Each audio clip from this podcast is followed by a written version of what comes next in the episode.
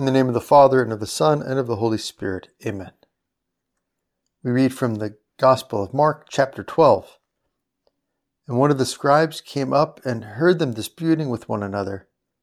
And seeing that he answered them well, asked him, Which commandment is the first of all? Jesus answered, The first is, Hear, O Israel, the Lord our God, the Lord is one. And you shall love the Lord your God with all your heart and with all your soul, and with all your mind, and with all your strength. The second is this you shall love your neighbor as yourself. There is no other commandment greater than these. Our Lord here summarizes the whole law, everything that God expects from us, everything that God wants us to do, with these two commandments.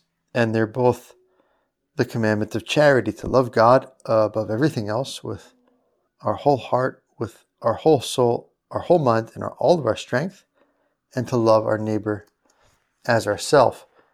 St. Paul, similarly, writing to the Romans, makes um, makes the same point. He says that love is the fulfillment of the law.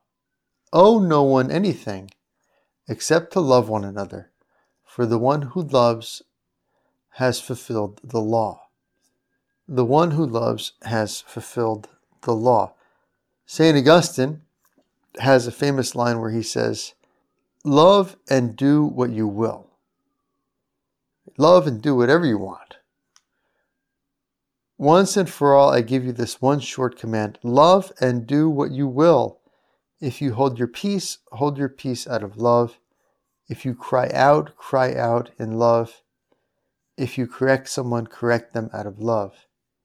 If you spare them, spare them out of love. Let the root of love be in you. Nothing can spring from it but good.